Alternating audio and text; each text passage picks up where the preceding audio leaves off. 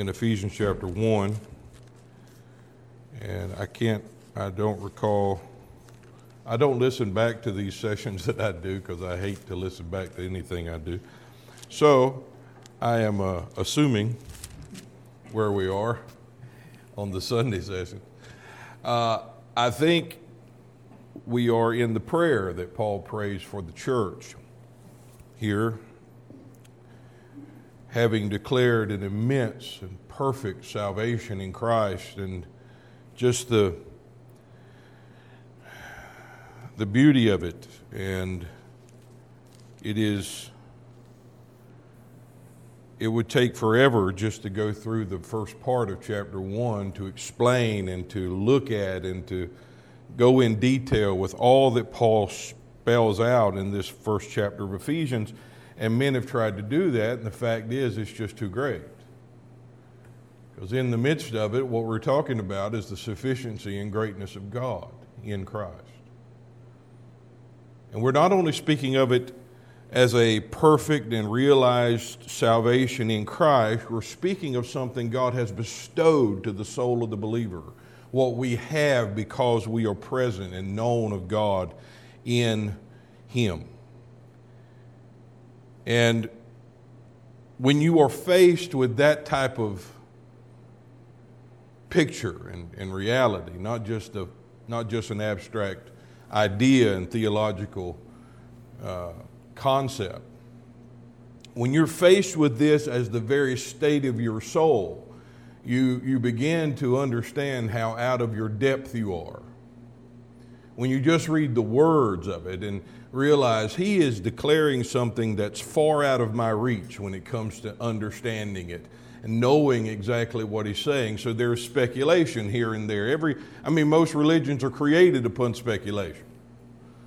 Christian religion, especially, is, is founded on speculations of men and our desire to approach God. The fact is, God approached us. Fact is, God has done in us and for us what we could not do ourselves. And just the, the immensity of that gift of grace is something beyond us. And we have to basically come to grips with that, at least intellectually, at least scripturally, have to come to grasp with the fact that, you know, as Brother Sparks would say, I think it's in his School of Christ book, that when we come to Christ and approach the greatness of Him, we must realize we're standing on the shore of an immense ocean of, of reality. And we have to admit is something we cannot know. We are out of our depth, we're beyond ourselves. And that's just the point. What God has given us is something beyond us, it's something undefined by us, un, not measured by us, and that's good news. Everything else is not good news if you're the subject matter and you're the point and you're the, you're the glue that holds it all together. You're the one that's supposed to make it real or not real. Your actions and your thoughts, and I know this flies in the face of Christianity, your actions, your thoughts, that all can either add to, take away. No, we're talking about something that is other than us, greater than us. It's a work of mercy that God has bestowed. So, in the light of all of that, and we went through each part of it, and I won't rehash all of that, but in the light of it, in the declaration of such a great thing, we have to, as Paul did, as those who would present such a thing, because the reality that the gospel that we preach must always be in accordance to the salvation that we have. It's the gospel that we preach has to be him because he's the substance of our salvation. If it's something other than that, we're not preaching the gospel, we're preaching, you know, instructions or we're telling people how to live or we're demanding from them what they can't give. And all that can do is either prompt self righteousness in some and condemnation in others. And sooner or later, those who find self righteousness will eventually come to condemnation because they'll finally hit that wall. But the gospel declares something that never changes. declares something that is perfect and real because it is perfectly real and realized in someone other than you. And if that's not what we're proclaiming, that's not the gospel. And those of us who are proclaim, proclaiming the gospel have to finally step back and say, that's as far as I can go.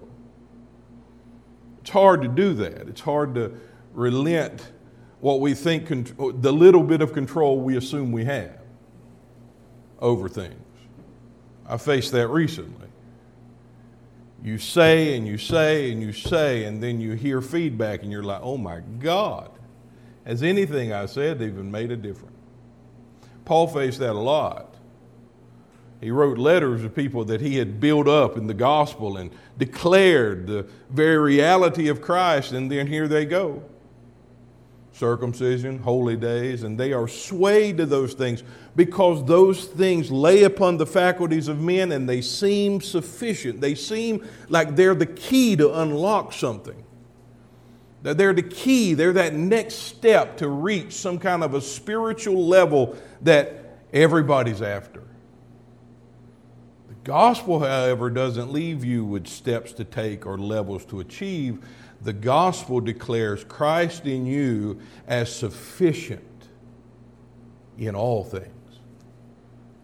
Christ in you is the ultimate level that God ever intended for the soul to reach. It's not about the attainment of anything, it's about what Paul's about to pray. For those who are born again, it's not about attainment, it's not about a process of getting more and doing. It's about knowing what God has bestowed to your soul. It's about comprehending a reality that is greater than you are. And sub- because here's the thing we don't realize when we come into Christ, when we were born again, we submitted our soul to something greater than ourselves. We submitted our soul to something sufficient and that is not of us but of Him. We submitted our soul and came to be born into the reality it is not I but Christ. And yet, religion will teach you things that contradict the very reality in which you live. And they'll say, This is how you please God. This is how you do it. This is how you live. No, Christ lives in me. What's the need then? The need is for me to know the one who lives in me. Not try to become sufficient in myself, not try to reach the same level as him and reach that spiritual level that I say every man's after. What God has given us in Christ, and this is the thing that's just always on my mind, the thing that's in my heart more and more. That I try, and you know, it seems like a very repetitive and monotonous way to say it. What we have come to, what God has gifted to the soul of those who have believed, is a summary and summarization of God's eternal intent. We have come to His aim, his desire fully reached. That's who he is. That's who Christ is in us. That's God's purpose realized, God's aim eternally, his divine thought and intent perfectly, amen. And he abides in me. There can be nothing added to it. And I'm certainly not big enough and good enough and powerful enough to change that. I approach this reality knowing my need of grace and mercy. And we must also approach the comprehension knowing our need of His mercy. Otherwise, we will see ourselves. We will try to define all the realities he's just spoken of here the forgiveness of sins, a redemption, all spiritual blessings accepted in the beloved. We will begin to define all those things looking at the earthen vessel instead of realizing it's the gift of a treasure that's in that vessel. So in Ephesians chapter 1, let's read the verses before I keep going. Verse 15, chapter 1. Wherefore, tying together everything he's, he's set up to this point. Wherefore, I also, after I heard of your faith in the Lord Jesus and your love unto all the saints, cease not to give thanks for you, making mention of you in my prayers, that the God of our Lord Jesus Christ, the Father of glory, may give unto you the spirit of wisdom and revelation in the knowledge of Him the eyes of your understanding being enlightened, that you may know what is the hope of his calling and the riches of the glory of his inheritance in the saints. I like the English Standard Version uh, says it this way. When we, uh, we may not get there, but having the eyes of your hearts enlightened, that you may know what is the hope unto which he has called you this is not talking about a hope that he gives us as believers. A hope for something great, a hope for something in the, you know. This is him calling you to the very reality that was always hoped for. This is the hope into which he has called you. Go to Romans 8. It's the hope of a creation that was subjected to their own vanity, waiting on the coming of a life that would, that would be able to fulfill the law under which they lived, the condemnation under which they lived. That was the hope. It was a messianic hope that in that one who was coming, God's will would be fulfilled, righteousness would reign. Well, that's what has happened. We are beneficiaries of God's hope fulfilled. The fact is, we're not those who are trying to hope for something. We're not hoping for a better tomorrow or we're not wo- hoping for the kingdom of God to finally arrive. We are those in whom the kingdom of God lives. We have that hope in us. Christ in you, the hope of glory. Christ in you doesn't give you the hope of glory. Christ in you is the glory of God that was always hoped for. The whole economy of the testimony, everyone under that age, it had a hope to it. It was in hope that he subjected a creation to emptiness. So, what was the end of that hope? The liberty of the sons of God would finally come about. The hope was salvation in its most perfect form, and that is life living in us as the law and the righteousness of that law fulfilled. And we could say all that all day long, and then men can come and say, wait a minute, you can't do this, or you've got to do this, and we are carried away with it. We think that's the way. Why? Because it seems as if that makes sense. It makes sense that we got to fall in line. We've got to get our act together. Well, guess what? You can't. There's no possible way you can get your act together. Can we change? Absolutely. You can change. Does that change your soul? Absolutely not. Your activities does not affect your soul. We could go off on a tangent on the soul for a while. I won't. The way we have wrongly defined the soul has been a real impetus to how we have screwed up Christians and kept most Christians in a state of absolute uncertainty, insecurity. So they're always trying to fix themselves. Why? Because we have defined the soul as a mind and will and emotions. What a joke. Come on. The soul, the mind, the will, and the emotions, guess what?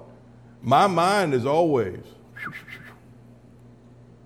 If that's my soul that he inhabits, and I think that the stability and the validity of salvation depends on my soul being secured, and my mind is a million different places and directions, and my mind's never settled. There's certain times this happens, and guess what it does? It uproots people. Because they think the soul's salvation depends on the mind being settled, secured. Talk about emotion. We have them. And they change up and down. Most people, more than others, some not so much. But guess what? Differences in ourselves. That's the thing. Everybody's got different emotions and they're up and they're down. I'm crying, I'm laughing, I'm thinking, you know, I have all these different emotions. And guess what we try to do? Get our emotions, our emotions in check so that our soul can be secure. And then the moment our emotions fly off the handle, our soul is no longer secure. We do this to ourselves. It's like a sick, twisted game. But why do we do that? Because as long as I can bring you into the picture, I can make you the object of the end of the picture. And that'll keep you occupied. But once I tell you that it's all done, that salvation is sufficient, then that leaves you with one directive. You don't need my instructions on how to do it. You need the gospel to direct you in to see and know the one who is the doing and the sufficiency of what God has done. We're always trying to get our wheel in line. Buddy. There's only one, I think, that ever did that, not my will, but thine be done. We're always trying to be obedient. And Paul says it's by the obedience of one that we are made righteous. you see how we bring ourselves into the whole thing. And Paul is describing something that is unchanging, unmoved. Forgiveness of sins is not today, but not tomorrow because you messed up. No, forgiveness of sins is a state of the soul because Christ abides in it. Redemption is a state of the soul that is secured eternally and sufficiently and forever. It's a permanent work of God. The reason we have so many variables is because we haven't heard of a gospel. We haven't heard a gospel that proclaims a, a life in which there are no variables a salvation where there are no pieces and parts that are missing. And again, when you're faced with such a thing, such completeness and security, there's only one thing to do, and that is turn your heart to see the one who makes such a wonderful thing real. Or else you're going to be the prey to somebody who wants to make you their pr- project. It's what Paul said, right, about the Galatians. He said, They don't love you. They're not after you because they're concerned about your soul. They covet you because they want to see you make the same external changes, circumcision, that they tell you to. They want control over you. They want to be able to define what it means to be righteous for you. God defines this and He has eternally defined it. And that's really the issue that I find. That's why God has to reveal His Son in you, because it anchors the soul in realization where the soul is already anchored in reality. It brings reality and realization into the same place. Because you can have reality, and if you're born again, you do. You have a reality that is of God, not of us sufficient in all ways and never going to change. But as long as our realization is still here, looking at this, there's never certainty there. Paul wanted them to know and recognize something that God has wrought, that he would give, and that's the, that's the picture, that he may give unto you the spirit of wisdom and revelation. This is not something you can learn.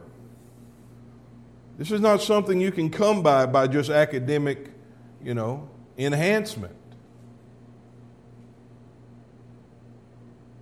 This is something God has to do. God Himself, who gives you salvation because you can't have it otherwise, is the same God that has to give you an understanding of the salvation He's given you. Do you see how much weight we carry. how much influence we have in this. What you have to do is understand that when we come into Christ, we're under subjection to a higher power. We're under subjection to a greater authority, and we need to just submit, not only to the receiving of it, but unto the knowing of it as well. Otherwise, what you have received and what you know are always going to be at odds. I find that Christians would much rather get fixed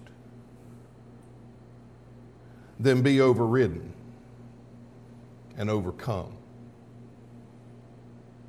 What do you mean by that? What I mean is, we're always after the fix. We want, some, we want God to fix us, we want God to make us better.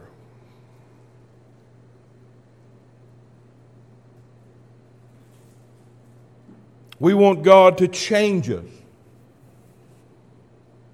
But what does that change? What's the proof of that change? It's always here. It's the very thing that Paul warns them against, is the proof that we look at to say, hey, we're holy here, we're righteous here, we're good.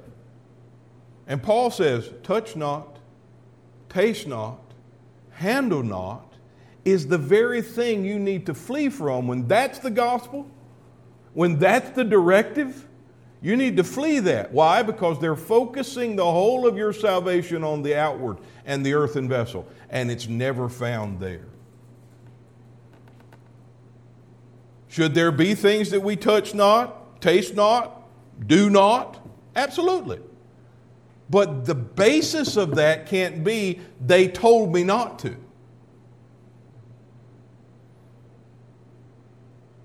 Because that's not strong enough. The basis of that has to be there's a reality greater than that. There's something more perfect than not touching it, it's being dead unto it. It's having a life that is other than that, greater than that. It's not circumcision or uncircumcision, make your choice. It's Paul saying neither one of them mean anything. We're always trying to decide between the two, and Paul says they're both not helpful. I don't care who thinks they are. The Jews thought circumcision was very helpful, and Paul understood it wasn't. And neither is not being circumcised. And you can preach that too, right? We do that. You have all these rules. We don't have any rules at all. Well, that's just smart, isn't it? let's, let's just say, hey, let's, everything goes. The problem is we think either one of those is the gospel. No, the freedom is I don't live, He lives in me. The freedom is righteousness has nothing to do with me. That's liberty. If you want to define righteousness, you've got to do it the same way God has done it eternally, and that's in the person of His Son. That's what not I but Christ is. Not I, period, but Christ, period. And if He lives in me, He is the explanation of every spiritual reality in me. I'll never be that, no matter how hard I try. I've tried doesn't seem to work out. Not for long. I can certainly convince myself of it for a while, but not forever. So we'd rather get fixed. We'd rather the remedy be found here in this vessel than realizing that the remedy of the thing was to put a treasure in that vessel by which we are known of God, by which we are related to by God. And I'm going to want to get into a verse uh, sometime, probably not today,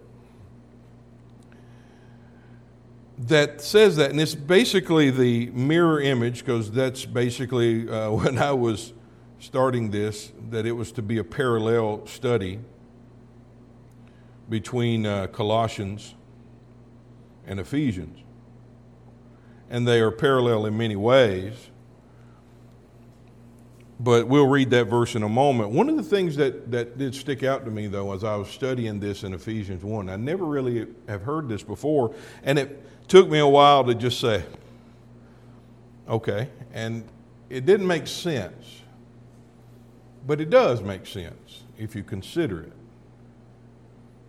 That when you see these words, that God may give unto you the spirit of wisdom, that the eyes of your understanding being enlightened. In the Greek, those are in the aorist active tense, which means past tense. But they're in the active, past tense, active tense, meaning it is a past tense occurrence having active present effect. What is he saying there? Because I've always read it like you bunch of dumb people, blind as a bat, you need to see Jesus. Yeah, we do. But he's not saying to them, you haven't seen Jesus. He's saying to them the need that is continual. You have seen the Lord, you need to continue to see the Lord. You need to let the Lord continually make known in you a reality that is other than you, greater than you. A reality to which you've come by mercy must by mercy be the continual realization of your heart. That's what he saying. That the God who has opened your eyes would continue to open your eyes, that you may know what is. I love just stopping right there and considering just that phrase. That you may know what is. Because that is what Paul is describing in this letter. What is? What is their salvation? What is life? What is holiness and righteousness as it's perfectly defined? He is saying that God would continually make known to you that which is in you. That's the only hope we have to comprehend anything of what we have received in the beloved of God. We have to have His face continually uncovered before our soul, that we may see reality as it truly is defined, perfectly as God knows it to be. Because in, in, the, in the light of truth, the only perspective that matters is God's. What I think about a subject matter means nothing. My belief doesn't mean a thing. I think that's why he comes to Jesus. He says, Jesus says, Do you believe? And he says, Yes, I believe, but help mine unbelief. Seems like a contradiction. No, it's a confession of weakness and dependency. When you understand that your belief and your faith toward God is still insufficient, that what you understand is still not the full understanding. That's why there has to be the ongoing realization in the face of Christ. Christ can't just be one time seen and then you say, I've got it. No, this is an eternal reality, the immensity of which is universal. We have to see Him constant. There has to be a not I but Christ perspective, not just position, not just reality, not just state of being, but to understand my state of being in the light of not I but Christ. That'll change a whole lot of things for us. That simplifies everything. There's the simplicity of Christ that we miss so much, that there is one that defines it all instead of there is Jesus and then he helps me become something. No, he defines it in you perfectly. And as long as the soul is still not beholding that one who perfectly defines spiritual life, then we're going to try to find the definition elsewhere in what we do. I mean, we're always going to be the object of it, but it's what we do, how we think, what we, how we feel, how we act.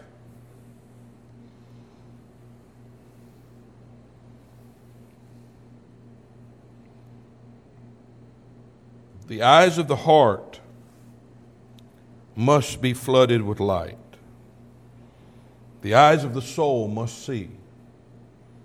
as I was thinking about this, the, the, the verses that came to my mind, I, I put it down here somewhere, um, if I can get to it.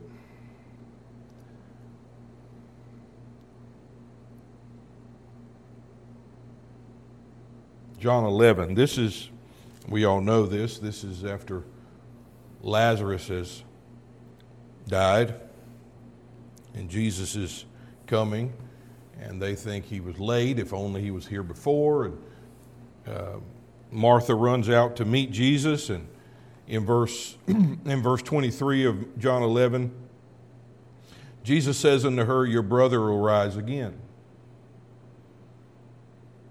And Martha said, "I know that he shall rise again in the resurrection on the last at the last day." And Jesus said unto her, "I am." the resurrection and the life. And he that believeth in me, though he were dead, yet shall he live. And what occurred to me, he said, this is what Paul's really talking about in Ephesians. He has just described a person. He has just described an I am that has been given to us as life and righteousness and holiness. I mean, he said in 9 and 10 of Ephesians 1 that God summed up the whole thing. It was all toward that moment where God would sum up all things in heaven and earth and summarize them all in one, even in Christ, in one man. And then he prays, Now I want you to see this man. The issue is Martha entirely believed in the resurrection. She knew there was a resurrection, she just didn't know the resurrection. She believed in the concept of it. She knew it was a true spiritual, divine concept, but she had not yet consolidated the resurrection in which she believed with the person who stood in front of her. See what I mean? she had not yet, or the dots, let's say it this way, consolidated or connected the dots. In her own mind and understanding, the dot had not yet been connected. She had a belief in resurrection, but it had not yet been joined to the person who is that resurrection. And the same can, and many times is true of us. It's always true of us to some degree, in fact. And it's true of us who abide in Christ we fully, man, we're so full of doctrine and beliefs and ideas. And we believe those things wholeheartedly, and most of them, if not all of them, may be true and may be just perfectly scriptural. And we believe them and we fully believe, like, let's, for example, we believe that there is a demand for holiness. We affirm that there is righteousness that is necessary to be pleasing toward God. We're taught and we attempt with our whole heart to obtain and attain obedience to God. And we want to please God with all of our heart. And we desire purity of heart before God. And we're taught those things and we believe their necessities and we believe they're true and they are. None of that's bad, none of that's false as to the fact that such is a requirement such as necessary. The issue for us in whom God has bestowed all spiritual blessings, those of us to whom the good thing has come. Our souls, the, the issue many times is our souls have not yet had those spiritual realities affirmed or confirmed. We haven't had those terms, those standings that they represent of divine perfection, codified or arranged within the singleness of the Son of God who abides in us, meaning the concept of spiritual reality and the man and substance of spiritual reality have not yet been known to be one and the same. And we're still saying, oh, yes, I know holiness is is what God's after. And guess what we'll do? We'll fall prey to men that tell you how to be holy. Oh, yes, I know righteousness is God's requirement, and we'll fall prey to men who tell you how to be righteous. And we'll fall prey to the measurements that they provide for you to be righteous, such as the Colossians were doing with the Judaizers. And the whole point that Paul was telling them to warn them was just what we were going to read. This is the mirror translation of, or the parallel uh, translation or verse in Colossians of what we read in Ephesians. Verse, chapter 2 of Colossians, verse 1. For I would that you knew what great conflict I have for you and for them at Laodicea, and for all as, uh, for as many as have not seen my face in the flesh, that their hearts might be comforted, being knit together in love unto all riches of the full assurance of understanding. See, that's what the understanding God brings to the soul gives full assurance. And it's, it's an assurance I can live in and walk in and be secured in. It's, the, it's when my soul actually experiences the reality of the Sabbath in truth. And I'm able to rest knowing that my salvation is secured in Christ and not in myself. I'm able to rest in the fact that this is a reality that is defined in the singleness of I am the resurrection. I am righteousness. See? Otherwise, I thought I must be too. I have to be righteous like him. No, the I am is always the I am. Spiritual reality was always defined in the singleness of I am before you and me ever existed. And God never changes that. That standard never lowers to be defined in men. That standard stays eternally pure and perfect, untainted by men, but it is the gift of God to the men who would believe. There's a mystery. It is provided of God in its most pure form, and it's untaintable, incorruptible, by man's touch. It can't be touched by you. You can't lessen it because you can't touch it.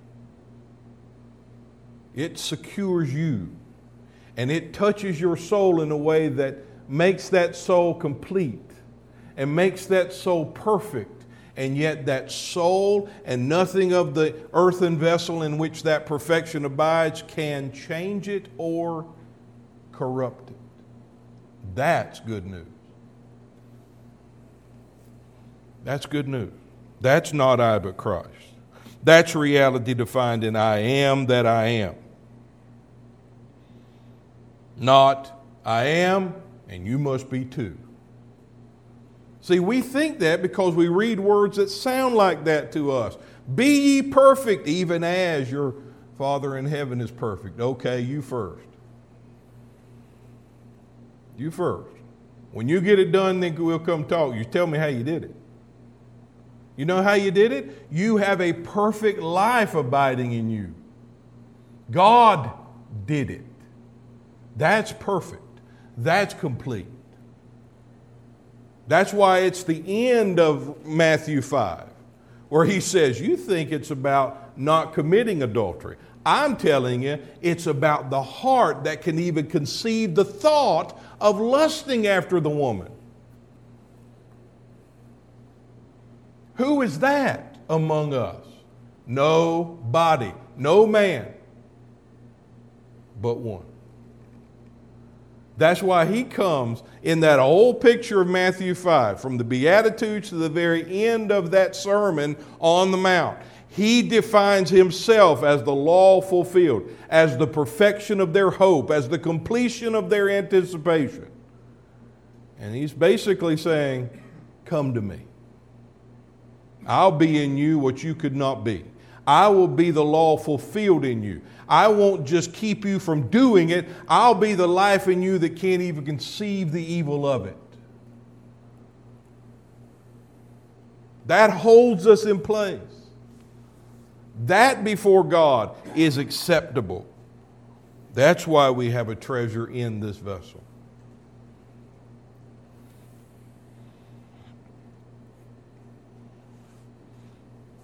That's why Paul would say it's not of him that wills or him that runs, but of him that shows mercy. If it was about us willing and running, we'd all be running as fast as we could and we'd try to trip the other person. If there was a prize at the end of that race and you were like, I'm getting there first, you're not. We would all be comparing ourselves and the speed, and that's what we do when the whole thing is the mercy of God. It's an act of His mercy, not an act of our performance. So he says, I want you to come to the all the riches of the full assurance of understanding, to the acknowledgement of the mystery of God and of the Father who is Christ, in whom are hid all the treasures of God's wisdom and knowledge. See, there's where God's wisdom, the riches of his wisdom. What is this wisdom? Christ made unto you. Go to 1 Corinthians chapter 1 and 2. That's the wisdom of God that no man can know, that even the Spirit, only the Spirit of God can go to those depths and to that reality. So he says what has to happen is God has to give you the understanding.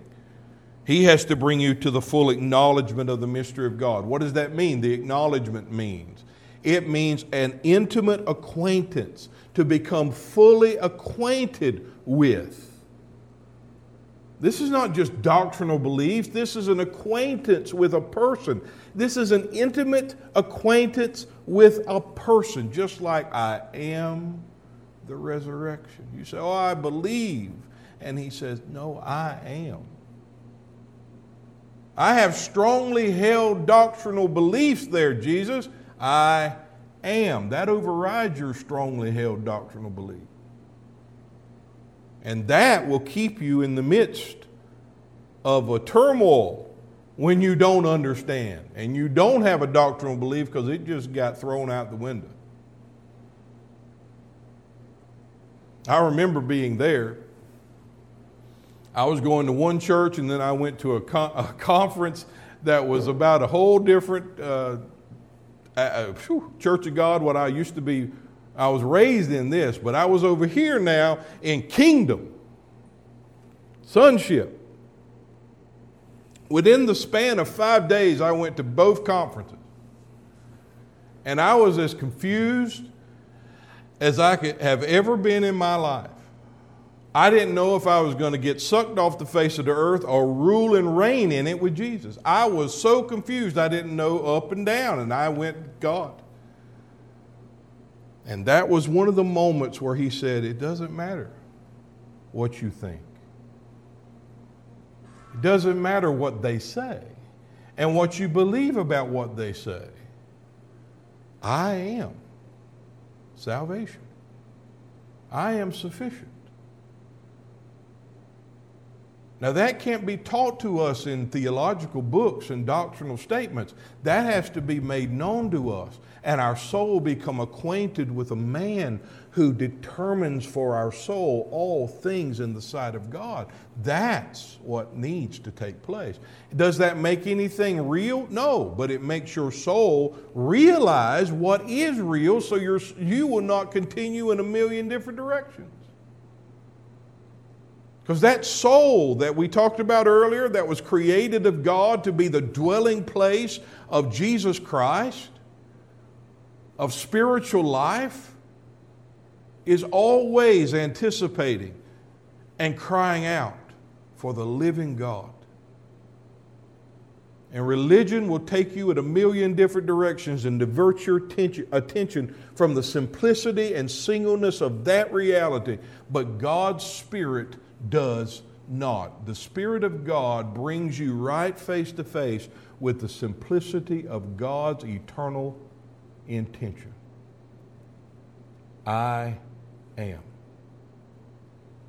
And that is what He makes Himself known to us in that capacity. Do we have beliefs? Yes, we always will. And when you've worked for those beliefs after, with, with years of study and struggle, it's, it's hard to get rid of them. But when the I am appears, it's not very difficult. If I tell you this is true and you believe this is true, we'll fight all day long. we'll dis- disagree and struggle with our concepts together. But guess what? When He appears, there's no fight. When Aaron brings the sticks out that have been in the Holy of Holies in Numbers chapter 17, and he gives everybody their stick, and the only one that's budding and blooming and bearing fruit is Aaron's rod. Guess what it says? Their murmuring stopped, their complaining ceased. All arguments is over when they see the living one. When they see who actually is living here, who actually is accepted in the holiest of all, who is righteous. We see it in the face of the I am. Guess what? There's not many questions left. That's why there's a continual need to see Jesus, because there's an eternal life before us. So, I'll pray as Paul did. May God open the eyes of our understanding. May God give us the spirit of wisdom and revelation and the knowledge of Him. Not that we may know many things, but that we may know Him. Because in Him we find the def- defining and substance of all things. So, we'll stop there, guys. Amen.